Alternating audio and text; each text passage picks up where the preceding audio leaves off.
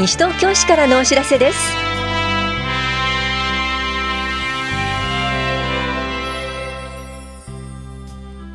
今日は消費者団体登録更新。スマホで音楽スタジオ簡単予約などについてお知らせします。インタビュールームお話は西東京市秘書広報課の水田由紀さん。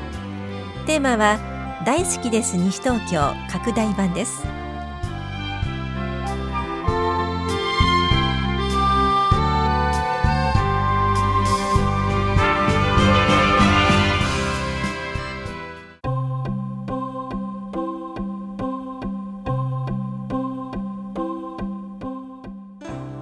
消費者団体の登録についてお知らせします。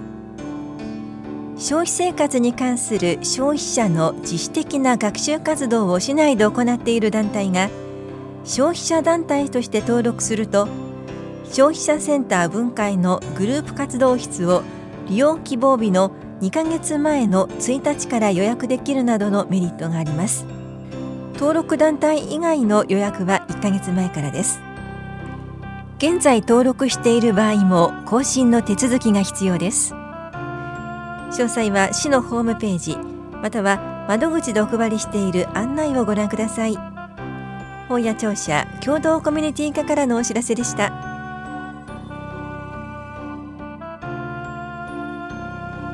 スマホで音楽スタジオ簡単予約のお知らせです。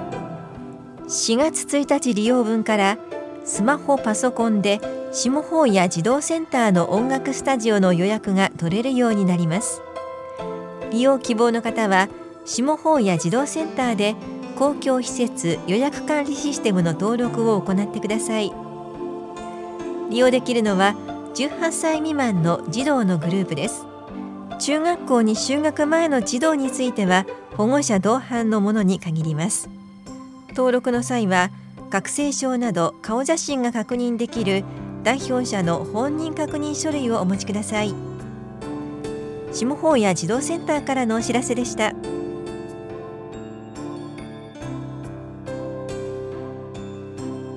市民農園の利用者募集のお知らせです。募集しているのは西原市民農園と中町市民農園で利用期間は4月から平成33年2月までです。利用料は1万円です。応募は1世帯1区画で市内在住で耕作可能な土地を持たず野菜作りに熱意のある方。借用期間終了まで確実に継続利用ができる方です。ご希望の方は2月15日までに往復はがきでお申し込みください。申し込み資格を審査の上申し込み多数は公開抽選を行います。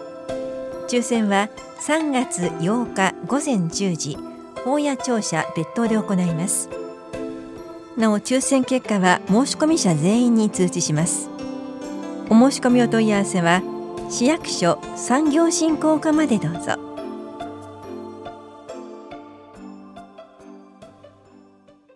インタビュールーム。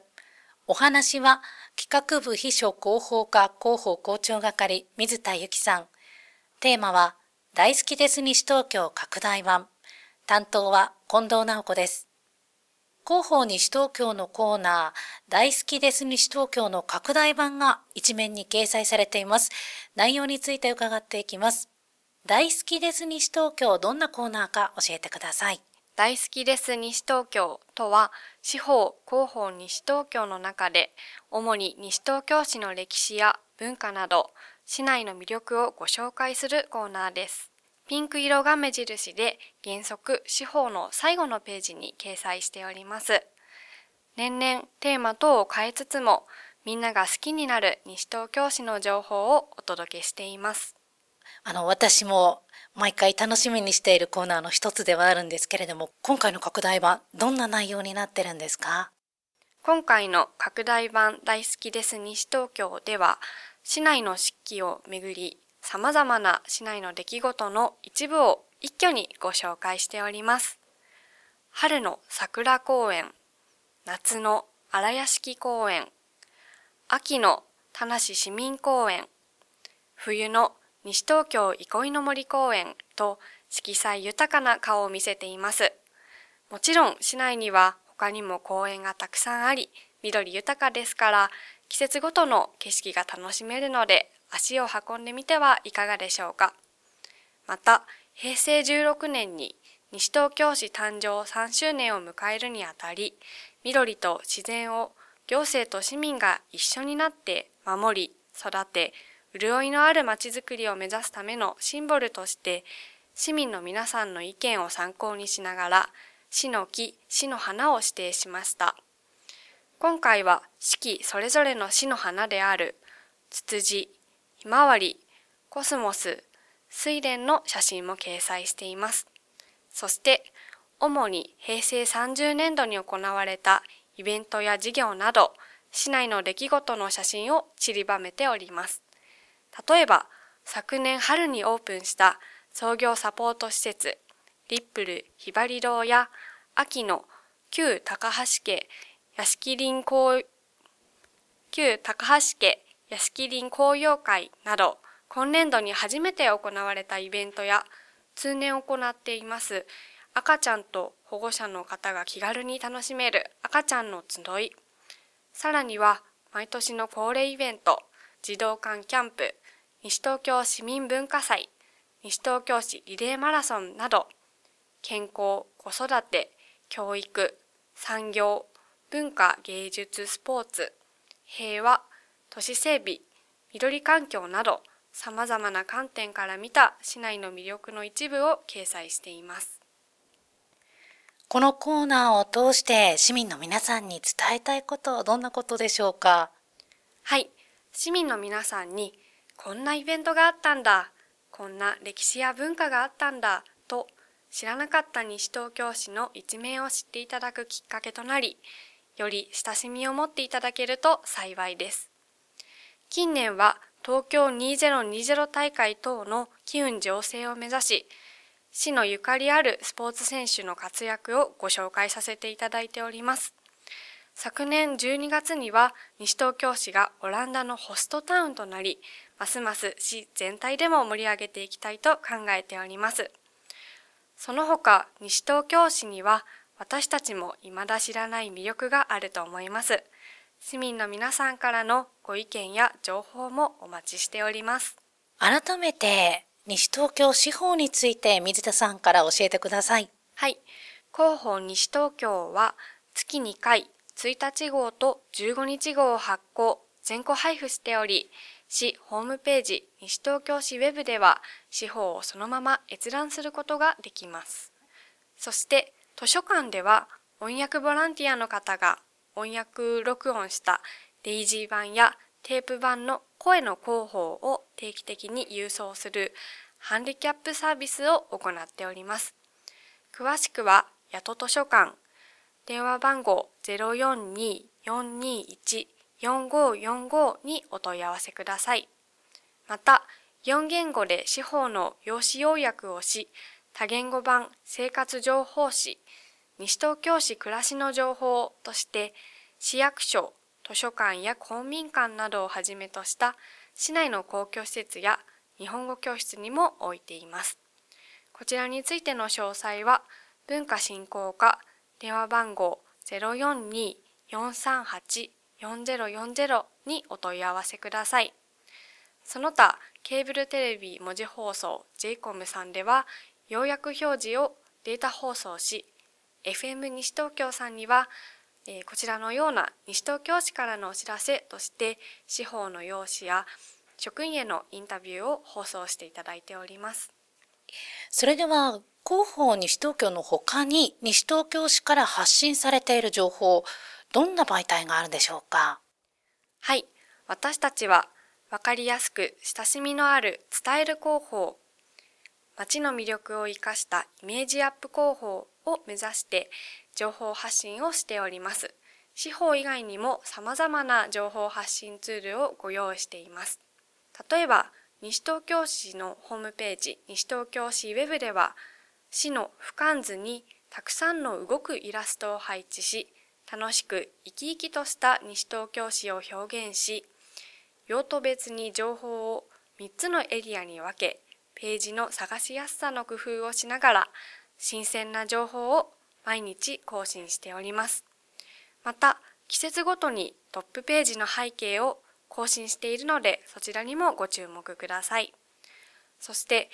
ホームページクール便というホームページ全体の中から関心があるジャンル、例えばイベント情報や子育て関連情報などを選択し、設定を保存すると、その中で更新や新着があるたびにホームページの方から市の情報がやってくるというアプリもございます。また、市公式 SNS、Facebook や Twitter、最近では西東京市農産物キャラクターめぐみちゃんも Twitter を始めたそうですよ。そして YouTube チャンネル、その他情報推進課、ゴミ減量推進課、社会教育課が作成しているアプリもございますので、ぜひご活用ください。水田さん、最後に市民の皆さんへ一言お願いします。今年度から広報西東京がフルカラー化いたしました。市民の皆さんに確かな情報をわかりやすくお届けするとともに、市に親しみを持っていただけるよう、大好きです西東京をはじめとした市独自のコーナーも充実させていきたいと思います。引き続き広報西東京、そして市ホームページにもご注目ください。ありがとうございます。インタビュールーム、テーマは大好きです西東京拡大版。お話は企画部秘書広報課広報校長係水田由紀さんでした。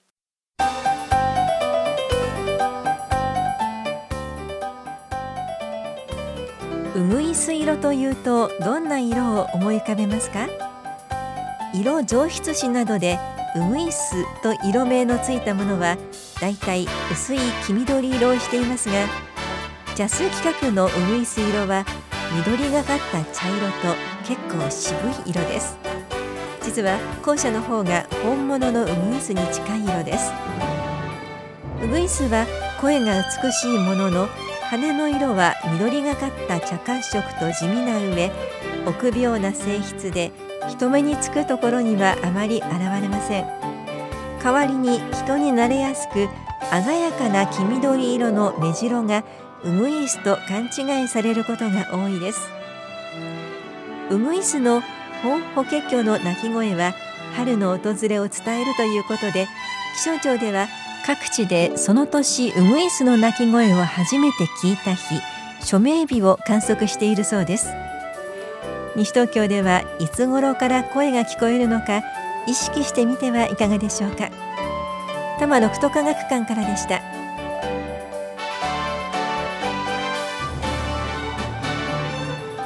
この番組では皆さんからのご意見をお待ちしています。FM 西東京西東京市からのお知らせ係までお寄せください。またお知らせについての詳しい内容は広報西東京や西東京市ウェブをご覧いただくか西東京市役所までお問い合わせください。電話番号は042-464-1311 042 464-1311番です。